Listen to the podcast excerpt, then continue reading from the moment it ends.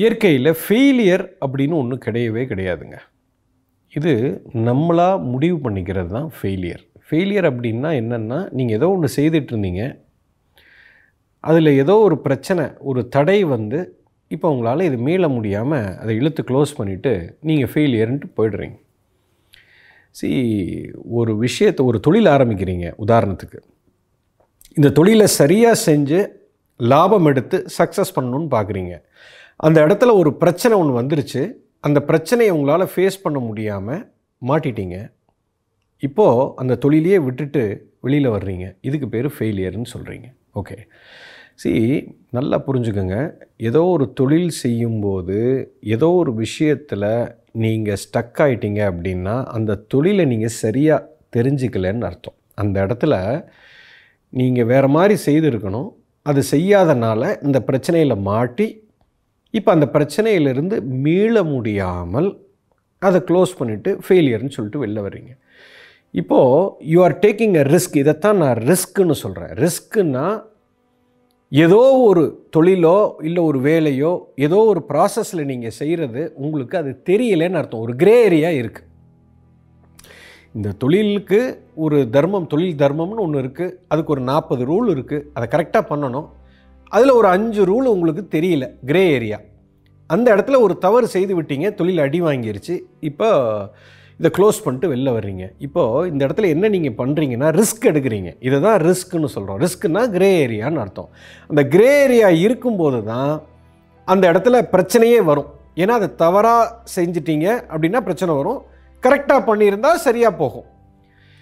இப்போது இந்த மாதிரி ஒரு கிரே ஏரியா நீங்கள் செய்ய போகிற வேலையில் இருக்குன்னு சொன்னாலே நீங்கள் என்ன பண்ணணும்னா அதுக்கு செய்யக்கூடிய முதலீடை இழப்பதற்கும் நீங்கள் தயாராக இருந்தால் மட்டும்தான் உள்ளே இறங்கணும். இல்லைன்னா இறங்கக்கூடாது. நான் என்ன சொல்ல வரேன்னா இப்போ ஒரு ஸ்டாக் மார்க்கெட்டில் இன்வெஸ்ட் பண்ணுறீங்க நிறைய பேர் நான் பார்க்குறேன். ஓகே இதில் இப்போ நான் வந்து ஒரு அஞ்சு லட்ச ரூபா நான் போடுறேன். இதில் வந்து எனக்கு லாபமும் வரலாம் நஷ்டமும் வரலாம். ஸோ ஏன்னா இதில் கிரே ஏரியா இது எப்படி போகும்னு எனக்கு தெரியாது. என் கட்டுப்பாட்டில் இல்லை. அப்படின்னாலே கிரே ஏரியான்னு அர்த்தம். இது ரிஸ்க்குன்னு அர்த்தம். நல்லா புரிஞ்சுக்கோங்க. அப்போ இதில் நான் இறங்கி ஃபெயிலியர் ஆகி எனக்கு அடி வாங்கி நான் எப்படி வெளியில் வர்றது? எனக்கு உள்ளுக்குள்ளே நெஞ்சு வழியே வந்துடுது அப்படின்னா இப்போ என்ன பண்ணணும்? இதில் நான் முதலீடு பண்ண போகிற பணம் எனக்கு எந்த பாதிப்பையும் கொடுக்காத அளவுக்கு உண்டான முதலீடை மட்டும்தான் நான் போடணும். ஏன்னா இது என்ன வேணால் நடக்கும். அப்படிங்கும்போது இப்போ என் கையில் இருக்கிற மொத்த பணம் என்கிட்ட ஒரு அஞ்சு கோடி ரூபா இருக்குது அப்படின்னா நான் ஒரு பத்து லட்ச ரூபாய் இதில் தாராளமாக போடலாம். போட்டு அது கிரே ஏரியாவை நான் கற்றுக்கொள்ளலாம் ஏன்னா அந்த இடத்துல எனக்கு ஏதோ ஒன்று தெரியல. இப்போது அது அடிபட்டு இந்த பத்து லட்ச ரூபா என்னை விட்டு போயிடுச்சுன்னா எனக்கு ஒரு பாதிப்பும் இல்லை.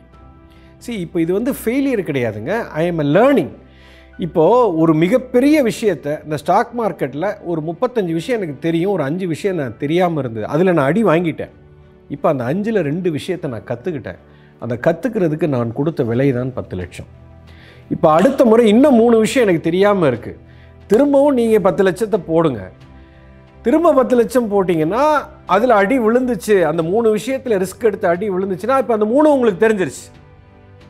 இப்போ இது வந்து ஃபெயிலியர் கிடையாது. இட் இஸ் எ லேர்னிங் இப்போ இதை லேர்ன் பண்ணுறதுக்கு நீங்கள் அந்த கிரே ஏரியாவை ஃபில் பண்ணுறதுக்கு யூ ஆர் லூசிங் சம்திங் ஏதோ ஒன்று இழந்தால் தான் உன்னை கற்றுக்கொள்ள முடியும். ஸோ வாழ்க்கை உங்களுக்கு கற்றுக் கொடுப்பதற்கு நீங்கள் ஒரு விலையை கொடுக்குறீங்க.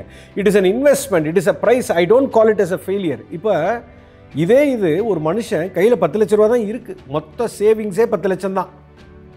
அவன் கொண்டு போய் மொத்தமாக ஸ்டாக் மார்க்கெட்டை நம்பி தான் அவன் வாழ்வாதாரமே இருக்குது கொண்டு போய் எல்லாத்தையும் கொண்டு அதில் போட்டுட்டு இப்போ பத்து லட்சம் போச்சு. ஐயோ என் வாழ்க்கையே போச்சே. என் நான் அழிஞ்சு போயிட்டேனே. இனி நான் எந்திரிக்கவே முடியாது. இப்போ நான் எப்படி வெளில வர்றது? பைத்தியக்காரத்தனம். இப்போ ஒரு கிரே ஏரியா இருக்குன்னு தெரிஞ்சு மொத்த வாழ்வாதாரத்தை எதுக்கு போய் அடமானமாக வைக்கிற? பைத்தியக்காரத்தனம். ஸ்டூப்பிடிட்டி ஸோ லைஃப் பொறுத்த வரைக்கும் சக்ஸஸ் ஃபெயிலியர் அப்படிலாம் ஒன்றுமே கிடையாது. நல்லா புரிஞ்சுக்கணும். ஏதோ ஒரு விஷயம் உங்களுக்கு தெரியல அப்படின்னா அது இப்படியும் போகும் அப்படியும் போகும். தெரிந்திருந்தால் நீங்கள் நினைத்த மாதிரி போகும். அதோடு உங்களால் எந்திரிக்க முடியலன்னா அது ஃபெயிலியர்னு சொல்லிக்கிறீங்க. எந்திரிச்சு நின்று போகிறவன் ஃபெயிலியர் கிடையாது. அதையும் கற்றுக்கிட்டு கரெக்டாக பண்ணி ஜெயிக்கிறவனை சக்ஸஸ்ன்னு சொல்கிறீங்க இவன் விட்டுட்டான். அவன் உடலை. சரி ஏன் விட்டான்? ஏன்னா எடுத்து நடத்துறதுக்கு தெம்பு இல்லை. முழு வாழ்வாதாரத்தையும் அதில் போட்டீங்க. இதுதான் நீங்கள் செய்த மிகப்பெரிய தவறு. தெரியாத விஷயத்தை முழுமையாக தெரிந்து கொள்ளணும் அப்படின்னா முழுசாக கொண்டு போய் அதில் இறங்கக்கூடாது.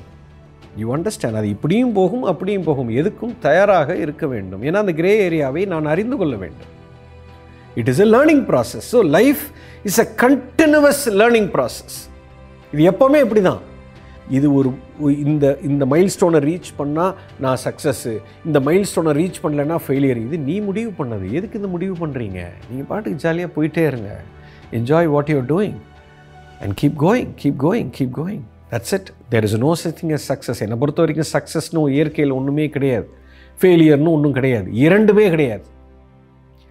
If you love what you do you enjoy moment to moment that's it it is as good as that செய்கிற செயலை நான் அனுபவித்து கொண்டு இருக்கும் பொழுது அங்கே சக்ஸஸை பற்றி எனக்கு யோசிக்கிறது கூட நேரம் கிடையாது. எந்த செயலை நான் செய்கிறேனோ ஒவ்வொரு கணமும் நான் அனுபவித்து கொண்டே இருக்கிறேன். முடிவுன்னு ஒன்று இருந்தால் தானே சக்ஸஸ் ஃபெயிலியர் முடிவுங்கிறது கிடையாது. Business or a work or anything it is an ongoing process ஒரு செயலை செய்து முடித்து சந்தோஷம் அடைவது சக்ஸஸோ சந்தோஷமோ கிடையாது. செய்து கொண்டு இருக்கும்போதே எவன் ஒருவன் ஆனந்தமாக இருக்கிறானோ இதுதான் உண்மையான success you understand there is no failure here yes hope you understood